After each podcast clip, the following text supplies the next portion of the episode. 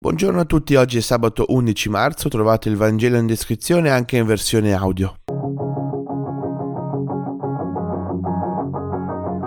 La parabola che ha come protagonista questo padre e che ben conosciamo ci aiuta a focalizzare il cammino di Quaresima per riscoprire il vero volto di Dio.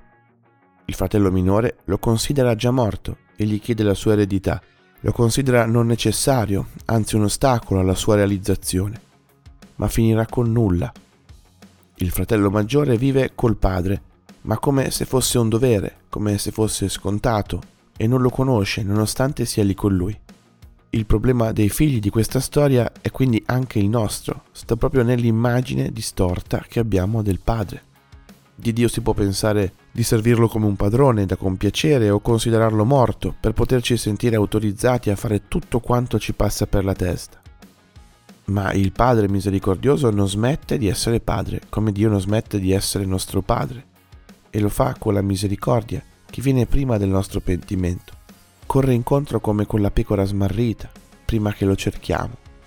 Esce verso il figlio minore ed esce a pregare il figlio maggiore quando non è alla festa.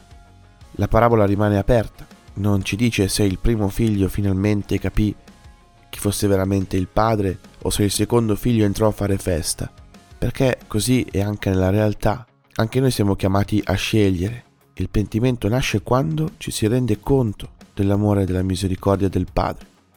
Quando abbandoniamo le nostre scuse, come il figlio minore che torna a casa non perché è pentito, ma perché ha fame, si prepara anche il discorsetto, non vuole tornare come figlio ma come schiavo, come servo, Ecco, finché non ci rendiamo conto invece del vero volto di Dio, di Lui che ci viene a cercare, delle sue vere intenzioni, finché non ci fidiamo che sia Lui la fonte, la sorgente della vita vera, ecco che in noi non può nascere nessun pentimento e rimarremo fermi nelle nostre posizioni.